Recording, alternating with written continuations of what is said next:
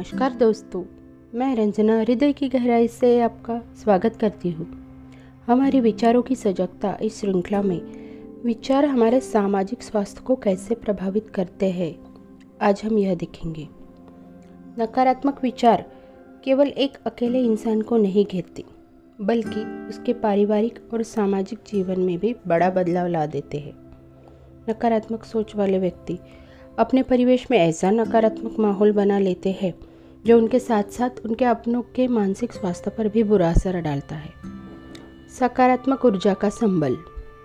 मन के भीतर की सकारात्मक वैचारिक ऊर्जा बड़ी से बड़ी समस्याओं को हल करने की राह सुझाती है। जीवन की प्रतिकूल परिस्थितियों में भी खुद को दृढ़ता और संयम के साथ थामे रखता है ये सकारात्मक ऊर्जा का प्रवाह। इसलिए मनोवैज्ञानिक भी मानते हैं कि अगर बीमार भी हो तो बीमारी की बात रोगी को कम से कम करनी चाहिए। किसी शारीरिक और मानसिक व्याधि को बार बार याद करना भी नकारात्मकता लाता है। आज के दौर में जब दिल और दिमाग को स्वस्थ और तनाव मुक्त रखना मुश्किल हो जा रहा है, विचार प्रवाह की दिशा को समझना ज़रूरी है। सही और सार्थक सोच के ज़रिए ही तनाव को कम किया जा सके तो जीवन काफ़ी बेहतर हो सकता है। सकारात्मक चिंतन की अनमोल सौगात जीवन को अर्थपूर्ण दिशा दे सकती है। सकारात्मक सोच से चाहे कार्यक्षेत्र की समस्या हो या पारिवारिक परेशानी, हर जगह सफलता पाना संभव है।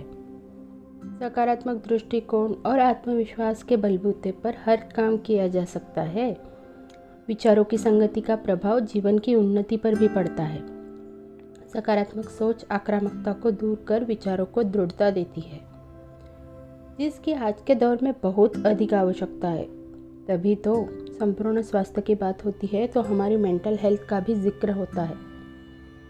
ऐसे में हम स्वयं समझ सकते हैं कि हमारे विचार, हमारी सोच, मानसिक स्वास्थ्य पर कितना प्रभाव डालती होगी। विचारों की इस नींव का आधार अगर सकारात्मक हो तो संपूर्ण स्वास्थ्य पाया जा सकता है। कई वैज्ञानिक सिद्धांत भी यह साबित करते हैं कि हम काफ़ी हद तक अपने विचारों के ज़रिए ही स्वस्थ से जुड़ी समस्याओं का निराकरण कर सकते हैं। वैज्ञानिक मानते हैं कि हमारे विचार शारीरिक और भावनात्मक सेहत पर गहरा असर डालते हैं। सकारात्मक सोच का सबसे बड़ा परिणाम ये होता है कि यह सोच एक ईजी गोइंग लाइफस्टाइल से रूबरू करवाती है। इसलिए कहा भी जाता है कि इत्मीनान और विश्वास से किसी काम को अंजाम देना हो तो मन में नकारात्मक विचारों का स्थान ही नहीं मिलना चाहिए। आत्मविश्वास तो वो स्व उपर्जित मानसिक शक्ति है, जो हर परिस्थिति में आपको स्वाधीन बनाए रखती है। अपनी ऊर्जा का सही और सदा प्रयोग करने की संतुलित सोच देती है।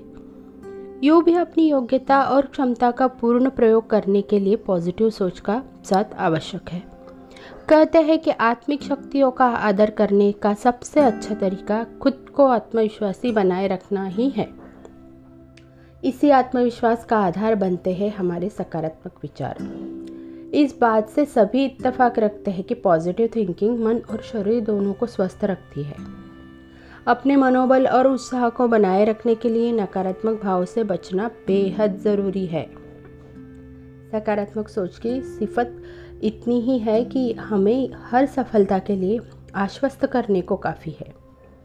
ऐसे विचारों से कार्यों की सफलता और संपादन दोनों के लिए भरोसा मिलता है, जो अंततः हमारी कार्यक्षमता को बढ़ाता है। बिना दबाव और तनाव के हम अपनी जिम्मेदारियों को निर्वहन सीखते हैं। समझे विचारों की प्रक्रिया। विचारों की प्रक्रिया को समझने के लिए उनका पीछा करना होगा। समझना होगा कि कब और कैसे विचार मन मस्तिष्क में उपजते हैं और हमारा व्यवहार उन्हीं के अनुरूप हो जाता है। इसी रास्ते पर खुद समझ जाएँगे कि आपकी सेहत भी असर पड़ रहा है।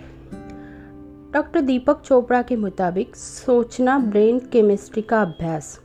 हमारे मस्तिष्क में करीब साठ हज़ार विचार रोज जन्मते हैं, जिनमें जिनमें से अधिकतर दोहराए ही जाते हैं। इनमें से वास्तविक विचारों को चुने और नकारात्मक और चिंताजनक विचारों के दोहराव पर काबू पाइए।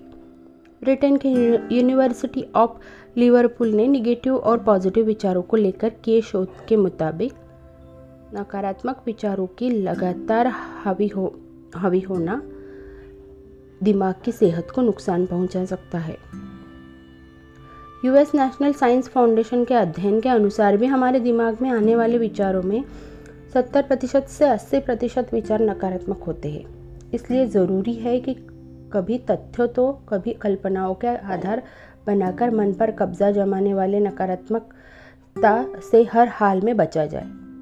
ऐसे में पॉजिटिव मेमोरीज को याद करना शरीर और मस्तिष्क दोनों की सेहत संवारता है। ऐसी सोच संतोष का भाव साथ लाती है, जो उदासी, तनाव और पीछे छूट जाने के ख्यालों से मुक्त करती है। इतना ही नहीं, सकारात्मक विचार आगे बढ़ने की भी प्रेरणा देते हैं। और हम इसी श्रृंखला में आगे भी देखेंगे कि इमोशनल वेलनेस कैसे हासिल करें। तो कल फिर मिलते हैं हमारे विचारों की सजगता इस श्रृंखला में। कल तक के लिए नमस्कार दोस्तों।